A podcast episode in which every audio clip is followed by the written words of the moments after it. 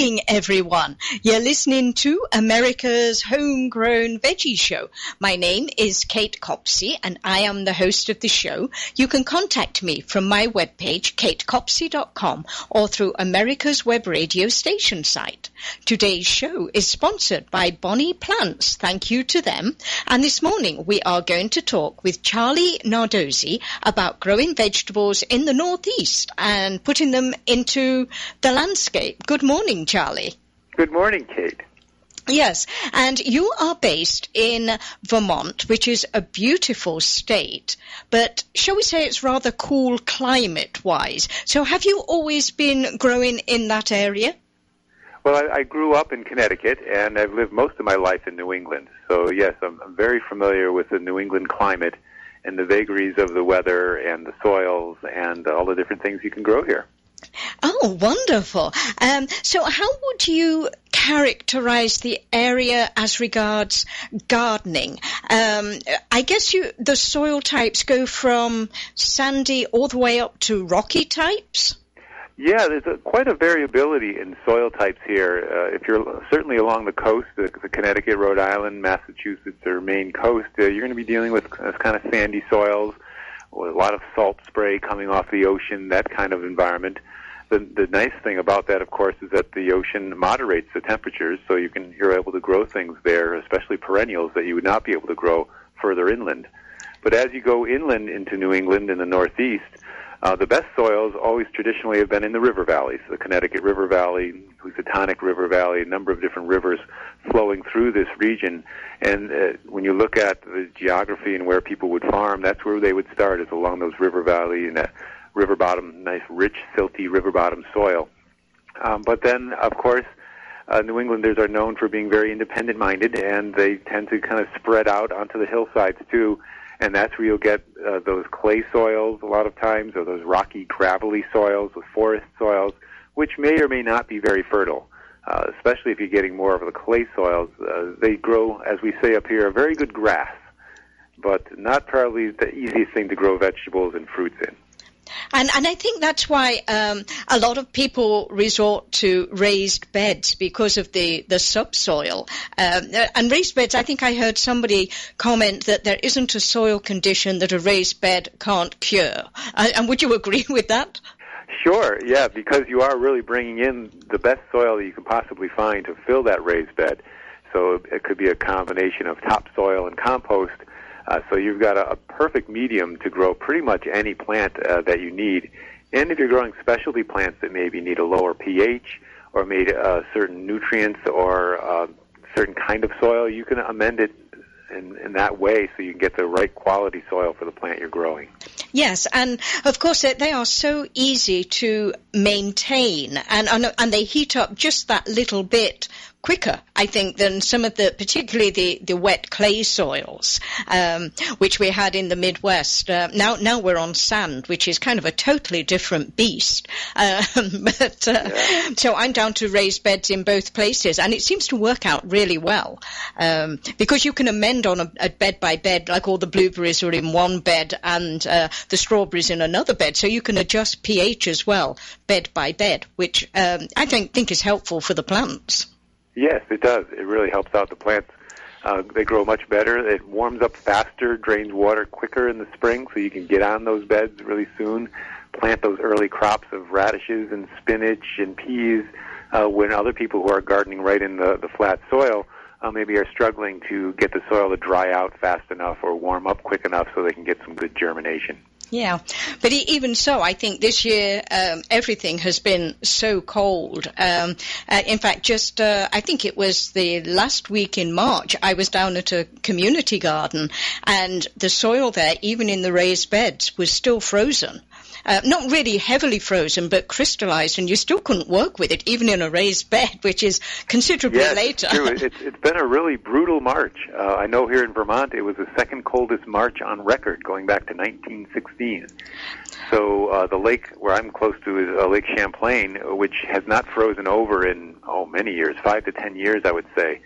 Usually it doesn't get that cold in the winter any longer that it'll freeze all the way across. This year it was frozen across for a good month.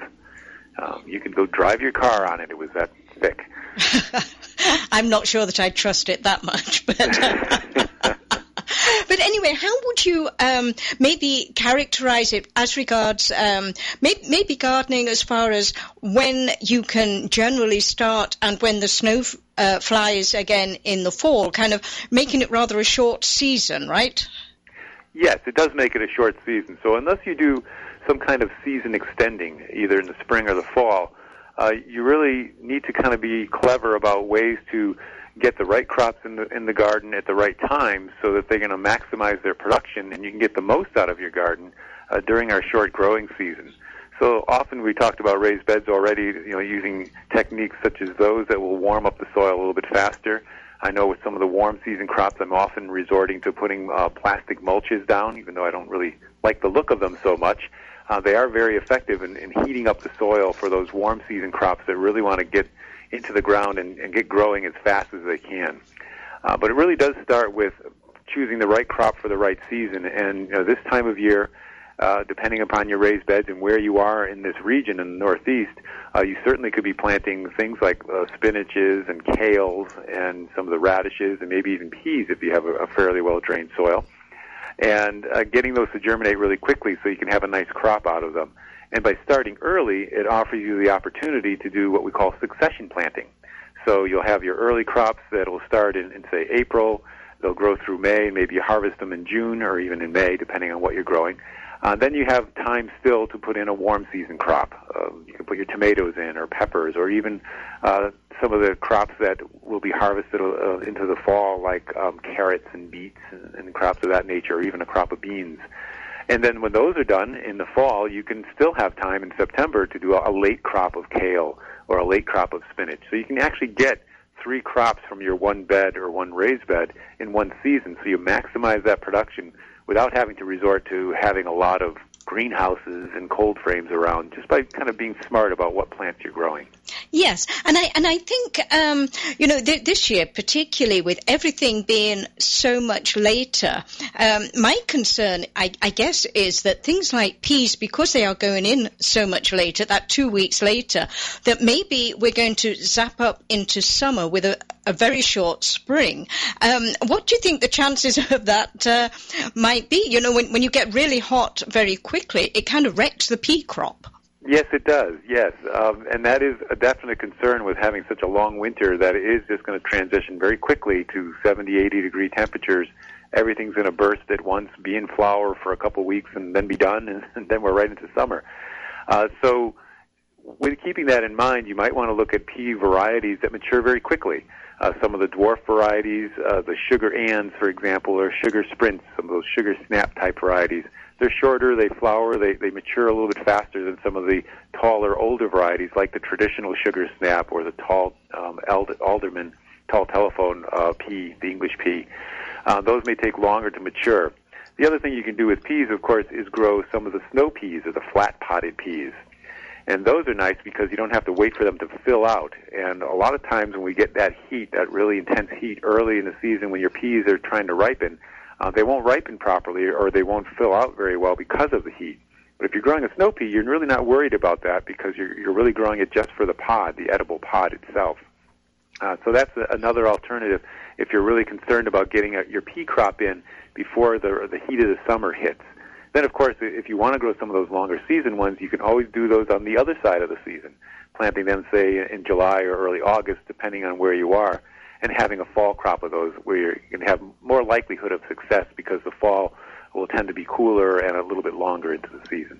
Yeah, and actually one thing I'm trying this year is growing a few in containers, which I was able to keep indoors, and only this week have taken them outside. And one of them actually is called Peas in a Pot, which is bred for containers and is supposed to produce good-sized peas, which should be quite a novelty for me. You know, obviously they were started so much earlier, and I think those actually might be successful this year. Wow, well, I'd love to hear about those. I have not tried growing peas in a pot. But it sounds like a great idea for a small space garden or one worried about the weather. Yes, and, you know, it was just something I think that I figured, well, I'm tired of waiting for spring, and just threw some into a pot, and, you know, eureka, they're now about 3-4 inches tall, so we'll see how that one goes. Right. Yeah, and the nice thing also about peas is that, you know, you don't have to necessarily just eat the peas. The tendrils are very tasty, and there are now varieties that are on the market for market gardeners. Where they grow peas just for the tendrils, which are those shoots, you know, the tips of them, the 4 inches or so, 4 to 6 inch tips. They're very tasty. They have a light pea flavor to them. They're great in sautés and stir fries, and throwing some on a salad too. So even if you get hit by a real hot spell, say in June, before your peas are maturing, you can still salvage some crop by just snipping some of those tips. Oh, that would be a great idea, you know, particularly, you know, if things do get so hot. And I know some of them are more, would that be more the, rather than the dwarf mountain ones, that would be better on the ones that grow quite tall, right? Yes, I think the ones that grow tall will probably be the best ones to do that to. And, of course, if you are lucky enough to avoid some of that hot weather, you can still get your pea crop and get the tendrils, too. You can do both of them. The pea is strong enough to support both of those types of growth. And, of course, doing ones that are early, mid, and late season possibly helps a little as well. Is there a way maybe to protect them if we do have that really hot transition? Is there a way maybe of protecting them from the heat a little bit? Well, you know, if you are really diligent about it and getting very almost anal, I would guess you'd say, you could put up some kind of shade netting, especially from the hot afternoon sun. Now, that's really where you get a lot of that heat buildup is in the afternoon. So putting it on the west side of your pea patch so you get some shade on those peas in the afternoon might keep them a little cooler. Of course, mulching on the soil and keeping them well watered will help keep the whole atmosphere around them cool as well. Yeah, and because I think, you know, fresh peas and things, there is really nothing quite like them. And I think you're right, if you take different varieties of peas, and some of them are quite colorful as well. I grow one called Golden Sweet, which is an heirloom from India. And it's one of those flat potted ones that I mentioned earlier. But what's beautiful about it is it grows up maybe about 4 feet tall. It has pink-colored flowers as opposed to the white flowers you normally see on peas.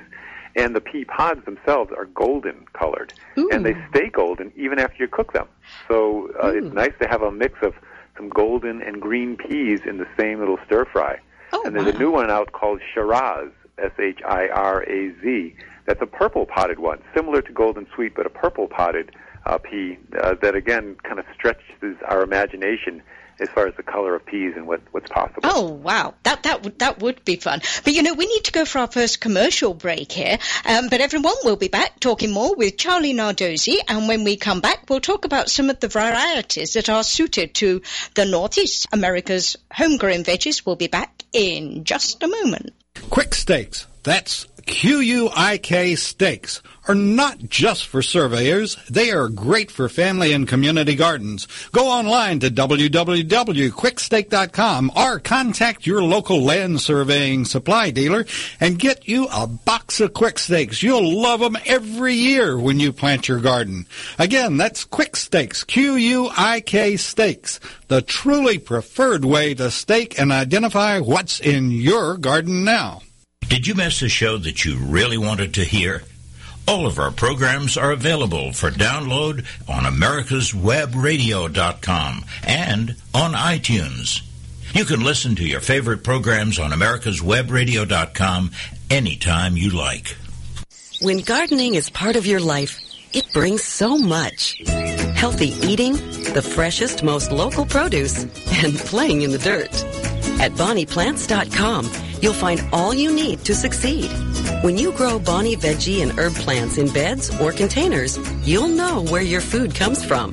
Homegrown veggies and herbs ready for cooking, eating, and enjoying. And you did it. So get growing with Bonnie Plants. This is America's WebRadio.com, the best in chat radio designed just for you.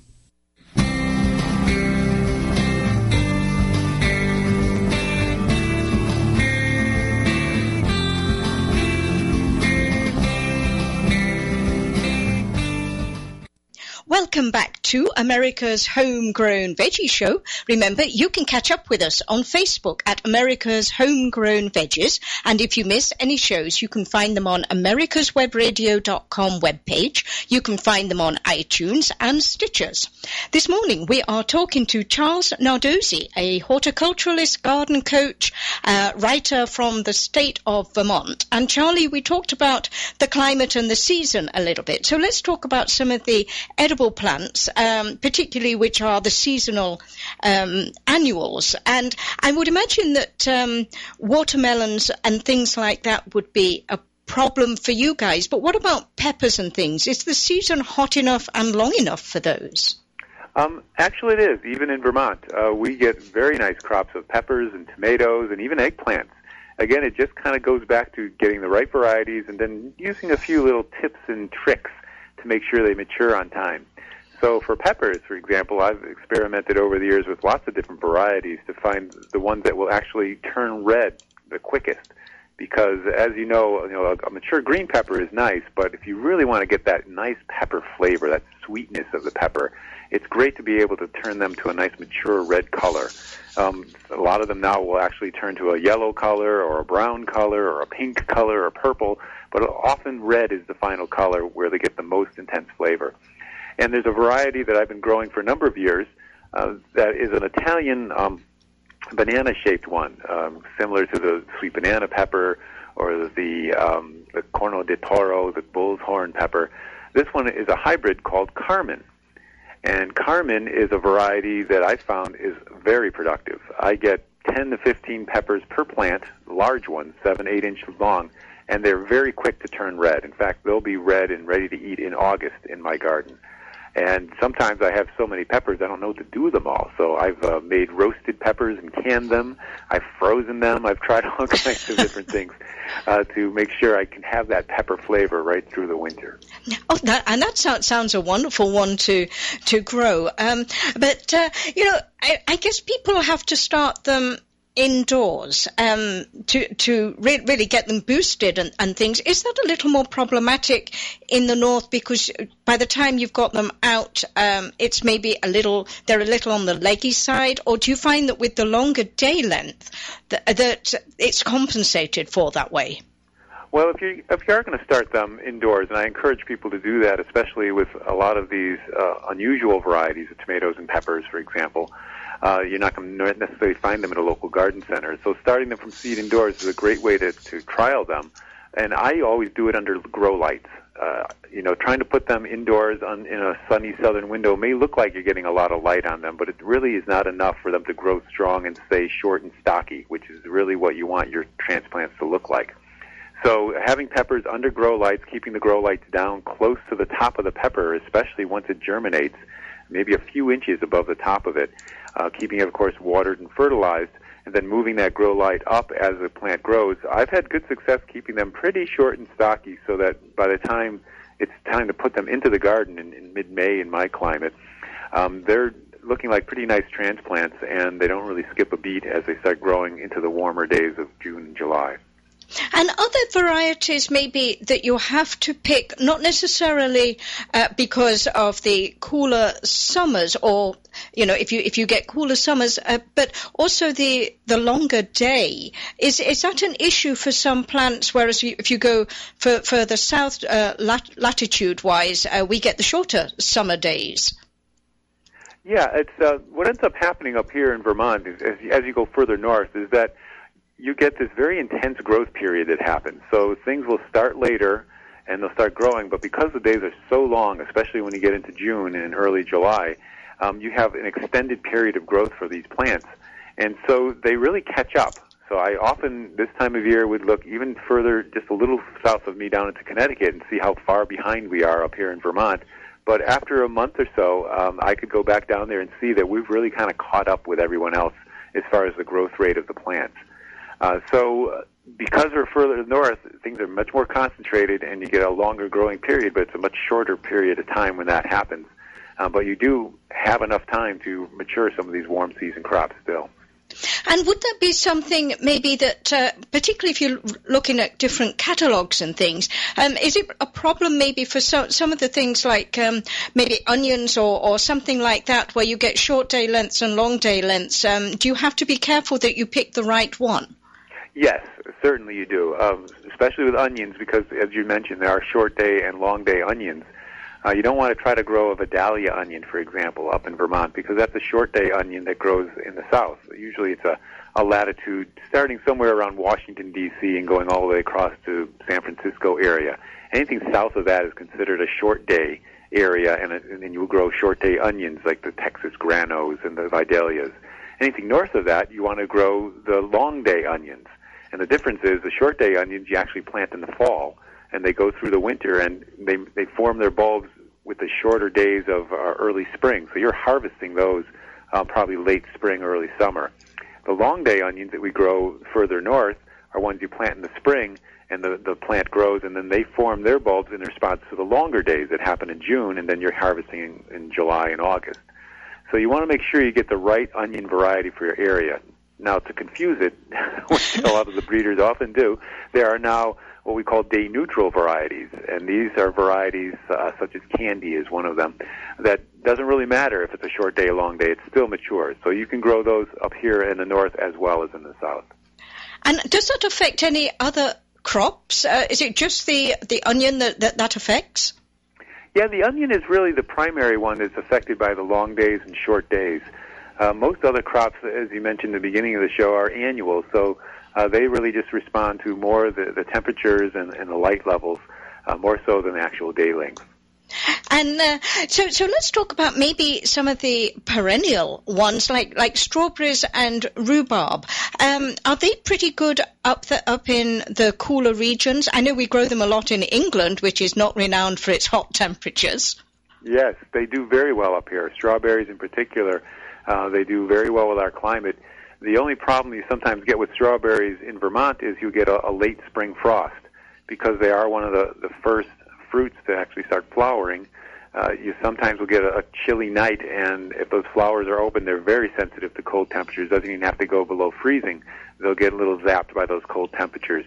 That's why commercial strawberry farmers often have irrigation systems set up, and if it's the potential for the temperatures to get around freezing at night, and the flowers are open, they will actually turn the water on all night long. And as that water drops on the flowers and on the plants, it forms into ice from the cold temperatures. And just through the nature of water, when water goes from a liquid to a solid, it actually releases heat. So it'll protect those flowers and keep them just warm enough so that they won't get destroyed and you'll be able to get a crop. So that's really one of the only real big issues with the climate in strawberries, but they otherwise grow really well here. And you have not only the June-bearing strawberries, the early ones, but there are now day-neutral varieties, similar to what I was mentioning with the onions, where these, you grow them, you plant them in the spring, and you can actually harvest them the first year, and then in subsequent years, they will produce their crops from June till September pretty continuously, just continually keep more and more strawberries. So it's a nice thing to have for someone who wants to extend their strawberry season and also grow them in a small space. And so with those, I guess if you do get a frost late, it wouldn't really matter too much with the ones that are day neutral because they just catch up again. Would that be right? Yes, so you might lose those flowers initially, but they will certainly send out more flowers, and so you will get a nice crop. And you mentioned water being used in commercial crops. Would maybe just a floating row cover or something like that help protect the late spring crops? Yes, that's actually a very good way to protect them from frost in the spring or the fall if you're growing some crops in the fall. Often a floating row cover can protect the plants down to temperatures as low as about 28 degrees. So even if it gets really cold, you'll be able to protect them and allow them to still fruit and flower. Yeah, and you know, I think most people think about that more in the fall, where that first frost arrives. But they are quite useful, I think. Even can you use towels and things like that if you haven't got a particular cloth that you would use? Would towels work, or would they be too heavy? Any kind of structure, any kind of material that will actually provide a barrier, because often the frost is a very light frost, or if it's just barely below freezing. It's not enough to really kind of kill the plant if it has some kind of tarp over it or some kind of cloth. The thing, if you can, is to somehow make it so that there's an airspace between the plants and the material. So you have a little, the material is not sitting right on the plants. And that will provide a little more insulation than if you had the floating row cover or the tarp or the cloth or the towel sitting right on top of the plants. And I think there are some things, particularly like rhubarb, that works very well with strawberries. They don't do as well in the south. Do you know how far south that can be successful, where it needs that cold winter? And it can go, to my knowledge, all the way up through Canada. Oh, yes, certainly. It can go. It likes the cool temperatures and it needs that cold winter. There are a number of fruits and some perennial vegetables that are like that won't do so well into the south. So I would guess you could probably try to grow rhubarb down into maybe the Carolinas, especially in the mountains of the Carolinas. Probably would get cold enough in the winter for them. But as you get into the coastal plain areas and then further south towards Georgia and Florida, it just gets too hot in the summer and not cold enough in the winter. And a lot of fruits are like that. That's why you have to be careful sometimes with the varieties. If you're in a warm climate, trying to grow apples, for example, you want to get ones that have low chill period. If you're living in Southern California or Texas or places like that and you're trying to grow an apple, you want to get varieties that don't require a lot of cool temperatures in the winter in order for them to grow, flower, and fruit. Up here in the north, it's not a problem because they're kind of adapted to this weather. But in the south, that can be sometimes an issue with a lot of fruits. And conversely, though, would you have to make sure that you don't get the low chill varieties if you were, for instance, doing an apple? Right. So, yes, you also have to watch and see, is this variety one that's adapted to your area? And you don't want to try to grow a low-chill variety in Vermont. It just wouldn't do well. Yeah, and you know, I think when people get confused with that type of thing, you know, it's it really does make a difference when you get the right one. Say with French tarragon is another one that really does need a certain amount of chill. Yeah, and you'll often see that they just don't come back that strongly the next year. So getting the right varieties is always a good thing to do, and I always like to look at regional companies, whether it be regional seed companies for vegetables that have trial grounds or regional fruit companies, to just see what varieties they're offering for your area. And these are the professionals, so they kind of know which ones will perform the best for this climate. Yeah, and I think that's an excellent idea, going around different farms to see which varieties they are using and which apples they're making the cider from. And farms are always fun to visit. But, you know, we need to take another quick commercial break here. But I want to remind everyone you're listening to America's Homegrown Veggies. And when we come back, we'll be talking with Charlie Nardozzi about maybe integrating some of these plants into a good landscape. We will be right back. Quick Stakes, that's Quick Stakes, are not just for surveyors. They are great for family and community gardens. Go online to www.quickstake.com or contact your local land surveying supply dealer and get you a box of Quick Stakes. You'll love them every year when you plant your garden. Again, that's Quick Stakes, Quick Stakes, the truly preferred way to stake and identify what's in your garden now. Did you miss a show that you really wanted to hear? All of our programs are available for download on AmericasWebRadio.com and on iTunes. You can listen to your favorite programs on AmericasWebRadio.com anytime you like. When gardening is part of your life, it brings so much. Healthy eating, the freshest, most local produce, and playing in the dirt. At BonniePlants.com, you'll find all you need to succeed. When you grow Bonnie veggie and herb plants in beds or containers, you'll know where your food comes from. Homegrown veggies and herbs ready for cooking, eating, and enjoying. And you did it. So get growing with Bonnie Plants. Hi, I'm Paisley McDonald, and I'd like to invite you to listen to my show, At Home with Paisley, every week, Thursday at 3 p.m. Eastern, for practical advice and stylish living for your home and office. This is AmericasWebRadio.com, the best in chat radio designed just for you.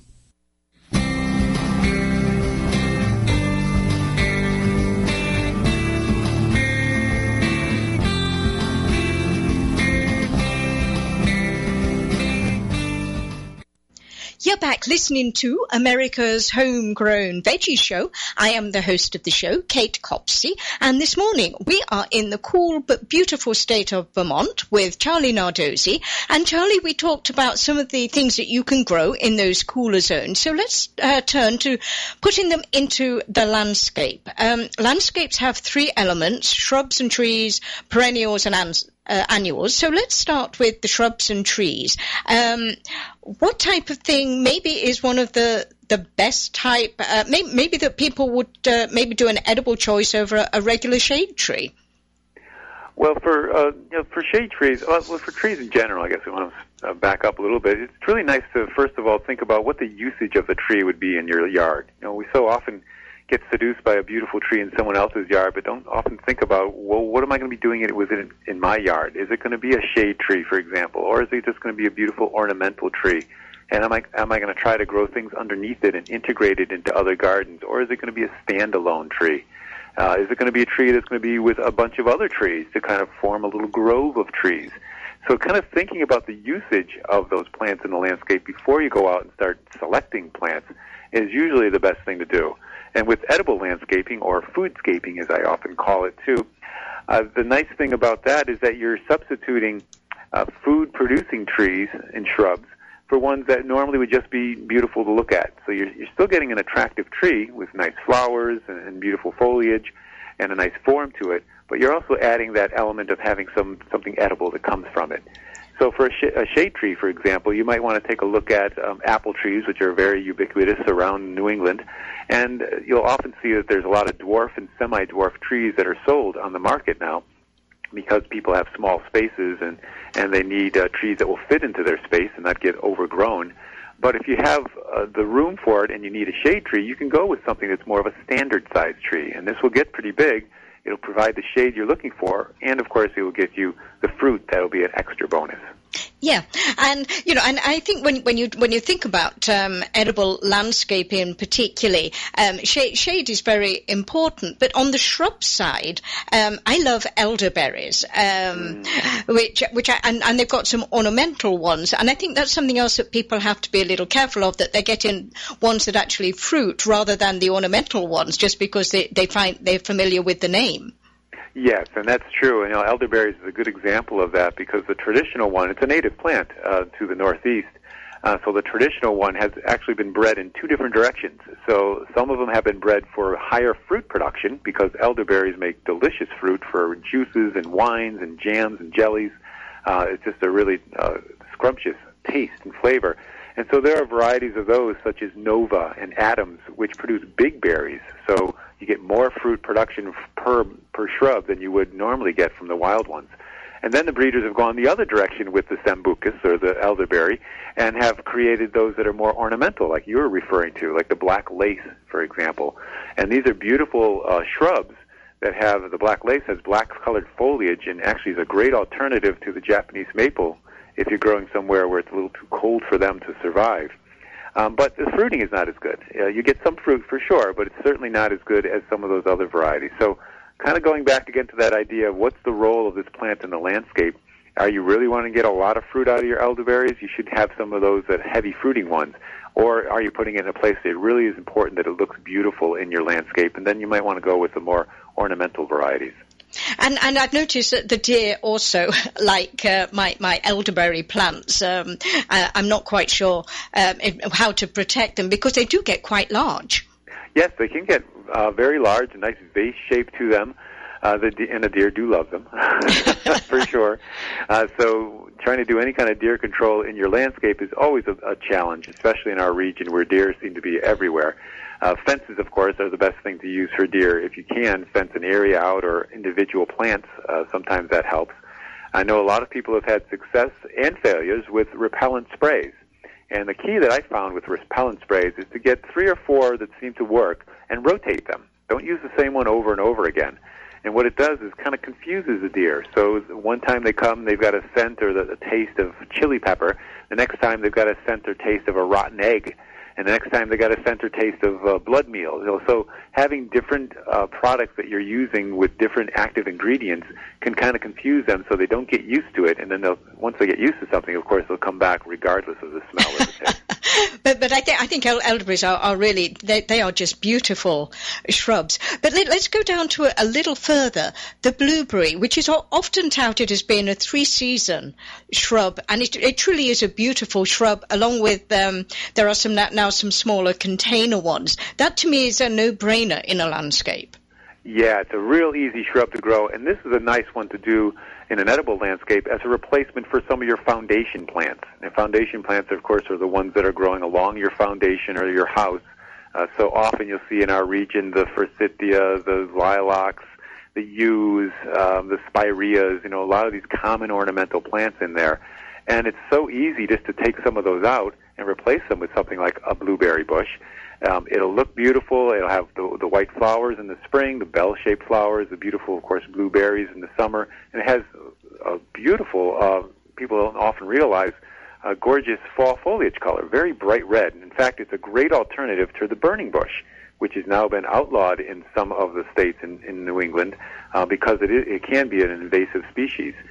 So instead of growing burning bushes, the euonymus, alata, you can grow blueberries instead and still get that fall color, but you have that beautiful shrub for the fairies too.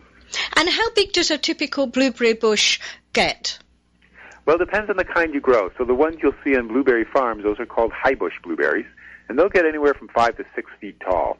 So they're a pretty big shrub, and so, of course, when you're putting them along your house, you do have to recognize that, and also make sure you don't put them near a low window or somewhere where they're going to be shading a view or a walkway as they mature. But you also have some other options, too. There are now varieties called half-high blueberries, and these grow anywhere from 2 to 4 feet tall. Ooh. North Blue, North Sky, North Country are some of the varieties that are available. And what's nice about these is that they will fit in those smaller spaces you might have around your house or in a bed or in a side yard area. They still, of course, require full sun to get your fruit, but they stay smaller and they're more manageable. And then if you really want to have blueberries everywhere, which, why not? You can do ground cover blueberries, the low bush blueberries. These are the ones you'll often see in the rocky crags of Maine if you ever go up that way, creeping along the rocks, producing those small, little, sweet, delicious-tasting blueberries. They do really well in a landscape as well. So you've really got some choices there from a low bush all the way up to a high bush. And what about the ones now that are in different colours? I know you can get a pink blueberry. Are they as productive as the traditional blueberries? Yes, there's one called Pink Lemonade that has, instead of the fruits maturing to blue, they mature to a pink colour. I would think that they're productive, probably not as productive as the traditional high bush. Usually when you start messing around with foliage color, getting variegation or fruit colouring, something usually has to give, and often it might be the vigor of the plant or the hardiness of the plant. So I have not grown pink lemonade, but from my understanding of it, it might not be as productive as some of the high bushes. It's more of a unique novelty. Yeah. And so what about maybe perennials in a landscape that are edible? Besides the rhubarb and the strawberries, which we already covered, are there any other perennials that work well in a landscape as part of a edible landscape?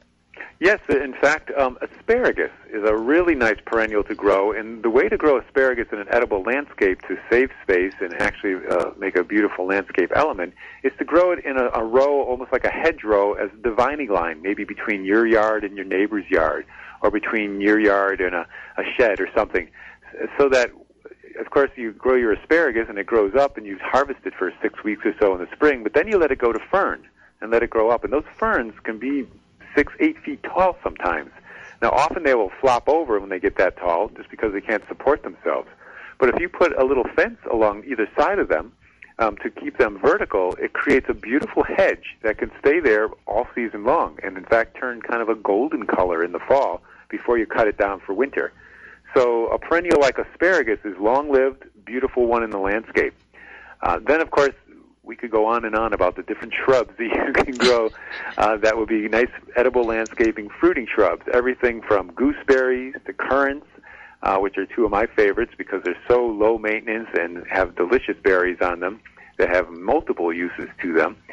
We mentioned the elderberry. There's a new one that's getting a lot of press now called the honeyberry. Ooh. And the honeyberry is in the honeysuckle family, and it actually comes from Russia. It's hardy to minus 40 degrees Fahrenheit, and it forms a nice shrub that's maybe 4 to 6 feet tall, and it produces these beautiful little blue berries that are more elongated than round.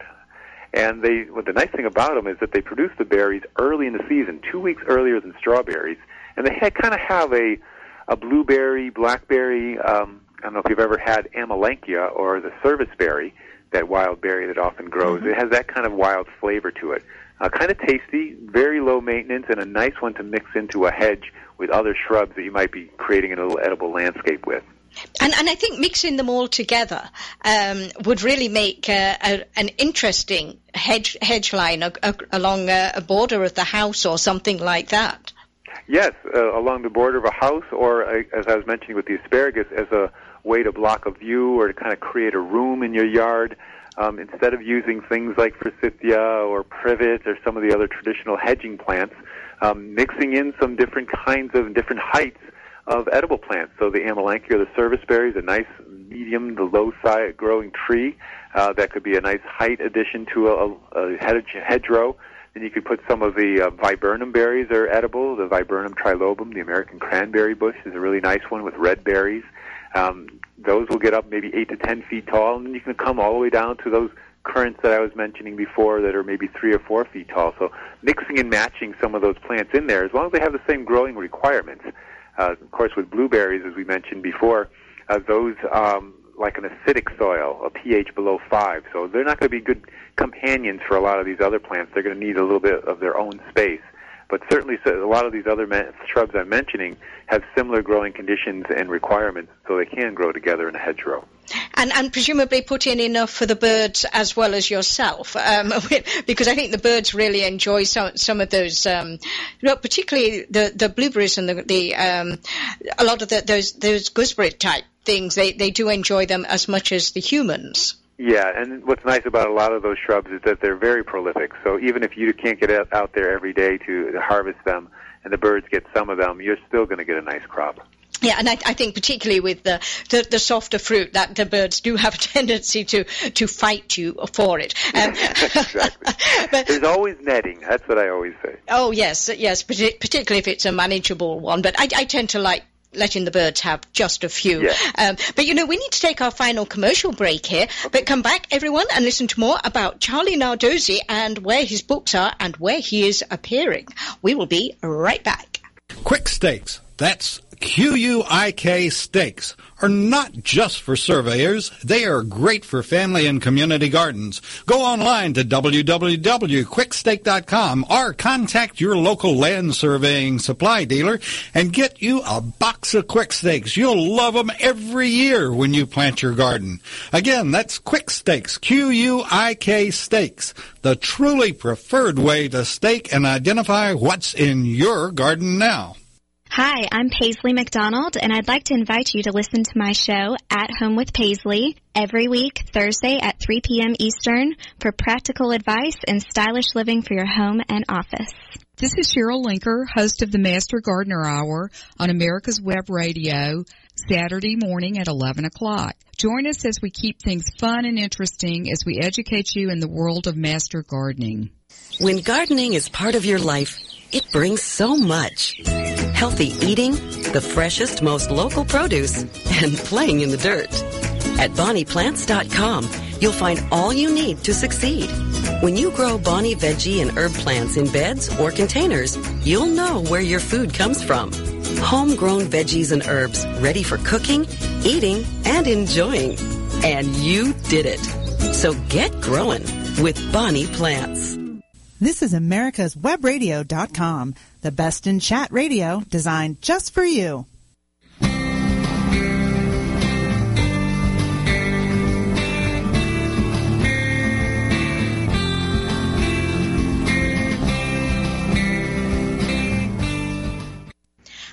hope you're enjoying America's Homegrown Veggie Show this morning. We have been talking about growing in the Northeast with Charlie Nardozzi. And Charlie, you are a popular radio and TV star as well as a popular speaker. So where do people find out about maybe where you're going to be speaking? Well, probably the easiest way to keep track of me and where I am and what I'm doing is to go to my website. It's GardeningWithCharlie.com. And you'll see on the website there's not only a lot of information about what I'm doing, but also a lot of gardening information, excerpts from my books, a lot of my podcasts that usually appear on public radio. I have a number of those on there, and some videos I've done over the years when I used to work with the National Gardening Association and then in other places. So there's a lot of gardening information on the GardeningWithCharlie.com website. But there's also a section called Where's Charlie? And you can go down there, and I try to keep it up to date as much as I can. But you can see my speaking schedule right through into the fall. And hopefully if you're listening in the Northeast area, you might be able to join me in Syracuse, New York, for example, this weekend where I'm talking at the Men's Garden Club about edible landscaping. Or in June when I'm talking down in Williamstown, Mass. At the Williamstown Garden Club. Or going out to Michigan in towards the end of June to talk at the Michigan State Master Gardener Conference. So there's a number of different opportunities for you to find out where I'm going to be, and certainly I always encourage you to come by and say hi, even if you can't stay for the talk, because I love to talk with gardeners and hear what's going on with them. Yes, and I think there's an extensive list on your webpage. I mean, it seems like you do something pretty much every week. It makes you wonder how you managed to fit me in. Well, I did. But it is a busy time of year, for sure. Yes, but you've got a couple of books out. One's on urban growing and one's on gardening in the Northeast. What is the difference between those, apart from the obvious in the title? So the Northeast one is primarily about fruit and vegetable gardening, and it's really geared towards New York, New Jersey, and all of New England, that region, because I'm really focused on what are the varieties that do well here, what about the soil and the weather conditions, what kinds of things you need to consider for growing in these conditions and in this climate. And so that's a real nice one for folks who are listening in those areas. It's kind of a beginner, intermediate guide. You know, it's not something that's going to be the expert guide to vegetable gardening, but certainly for someone who's just starting out or a novice who is really looking to get a head start and get going and get off in the right direction, it's a nice book to try. And, of course, these are on my GardeningWithCharlie.com website. The Urban Gardening book is part of the Dummies series, and I've been writing for them for a while. My Vegetable Gardening for Dummies book is in the second edition. That's been out for a number of years. And the Urban Gardening for Dummies I did last year. And that one is very geared towards not just edible gardening, but ornamental gardening too, but specifically for people living in cities. So cities, small space areas, even it doesn't have to be New York City. It could be a town that's has a kind of an urban area to it, and you're living in there. So you have small spaces, you're dealing with air pollution, you're dealing with concrete, you're dealing with light levels changing, you're dealing with all kinds of those factors that are happening in urban areas. And how do you garden in that kind of setting? How do you grow your flowers, your trees, your shrubs, your vegetables, your fruits? So we go through all of those things, talking about the urban areas and how to grow those types of plants in there to be successful as an urban gardener. Yeah, and I think particularly in the urban settings there are so many challenges. But can these books be purchased direct on your website, or do we have to go to a bookstore or the online equivalent? Well, you certainly can go to a bookstore. They should be available. But yes, you can go right to my website, and you can see that section, Where's Charlie? Right next to that is a section called Writing. And in that Writing section, we'll have all these books, and there's, of course, a convenient link that will take you to a place where you can actually buy them. And if they wanted a signed copy, they would go to one of your talks, right? Yes, if they want to come to one of my talks, I'm happy to sign a copy. Even if you bought it somewhere else, just bring the book and I'm happy to sign it for you. And if they wanted maybe to invite you to give a talk to one of their events, is there a way on the website that they can contact you? Yes, there is. There's a tab that says Hire Charlie, and you can go there. You can see a little video about me talking, you might say, about my philosophy about doing speeches and talks at garden clubs and other places. So you can hire me as a garden speaker or as a garden coach. This tends to be more just in the Vermont area where I live, where people will hire me to come out to their yard and walk through the yard with them and talk about what they should plant here and what they do there. And a lot of it becomes more just kind of helping people prioritize where they're going to put their energies and how they're going to make their yard into the dream landscape that they want, taking it step by step. So you just fill out the information form there and send it to me, and I'll be back in touch with you. And I know that, you know, if people obviously contacted you, do you go, you said Michigan, can you go pretty much anywhere that people want? Oh, yes, I go all over the place. I've spoken from Florida at Boca Grande down near Fort Myers area all the way up to Seattle, Washington, Idaho, Arizona. I pretty much can speak anywhere. You know, I'm a general horticulturist, meaning that I've had a lot of experience, even though I haven't lived in these places, a lot of experience working with other horticulturists and master gardeners. So I have a sense of what grows well in those climates, and a lot of the things I can talk about, especially if you're talking about container gardening, for example, it's very transferable around the country. So yes, I am available to speak anywhere in this country. Oh, wonderful. So long as the fee is arranged, right? Yeah, yeah, of course. There is the fee. Yeah. So you mentioned garden coaching. That's something that has arrived fairly recently. You tell people and you advise people on their landscape. What about if they maybe inherited a landscape? Do you tell them how to maybe or help them with how to prune and some of the practicalities of aftercare of landscapes? Yeah, you know, garden coaching is a relatively new thing, and what it is it's kind of a hybrid between being a consultant and a designer and a landscaper. So what you do when you come in as a coach is that I don't come in and actually draw a whole landscape design for you and show you a whole palette of things that you should be planting. On the opposite extreme, I also don't come in and actually do the work for you like a landscaper would. What a coach does is comes in and kind of works with you to kind of decide what things need to be done in there. And I certainly will talk about different varieties and what to plant and how to plant them and all of that. But I won't give you a whole full landscape design. It's more kind of problem solving. And on the other extreme, I won't actually landscape it, but I will show you how to do things. So I'll show you how to prune a lilac, for example, or how to plant a rose. So I often will work with people side by side, and we'll kind of do it together, and they'll get a sense of, oh, this is how I do it, and then they can do the rest of them. Maybe they're pruning 5 lilacs that they have, and we do one of them together, and they'll do the other 4 on their own.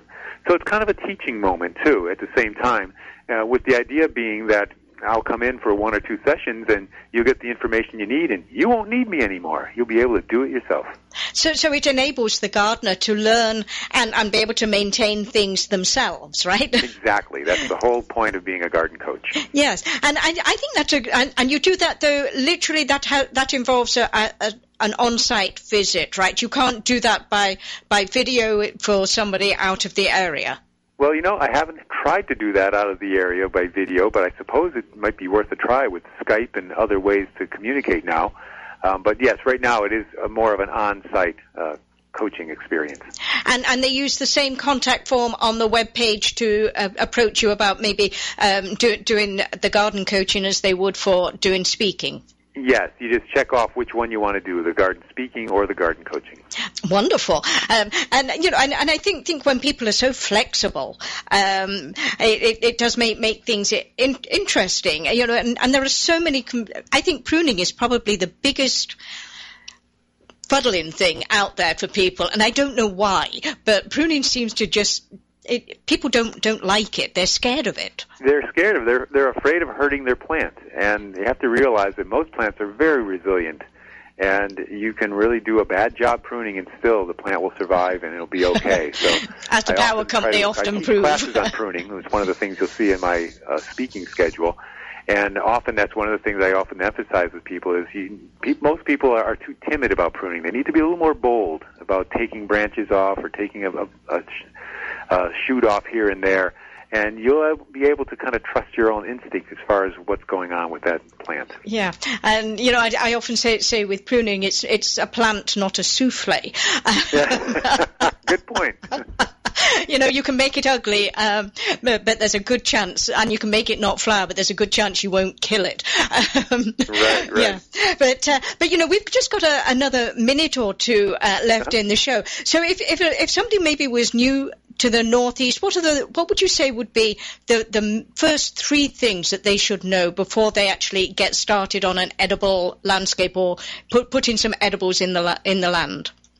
Yeah, so if you're new to the northeast and the growing climate here, the first thing, of course, is the old axiom, get the right plant for the right location. Make sure when you're looking at your tree or shrub or whatever it is you're going to plant, you find one that's going to ultimately be the right size for that location. Because so often you see this in landscapes where people put the wrong plant in and they end up trying to prune it and it looks really bad. It looks like a little geometric shape and not really like a shrub or a tree any longer.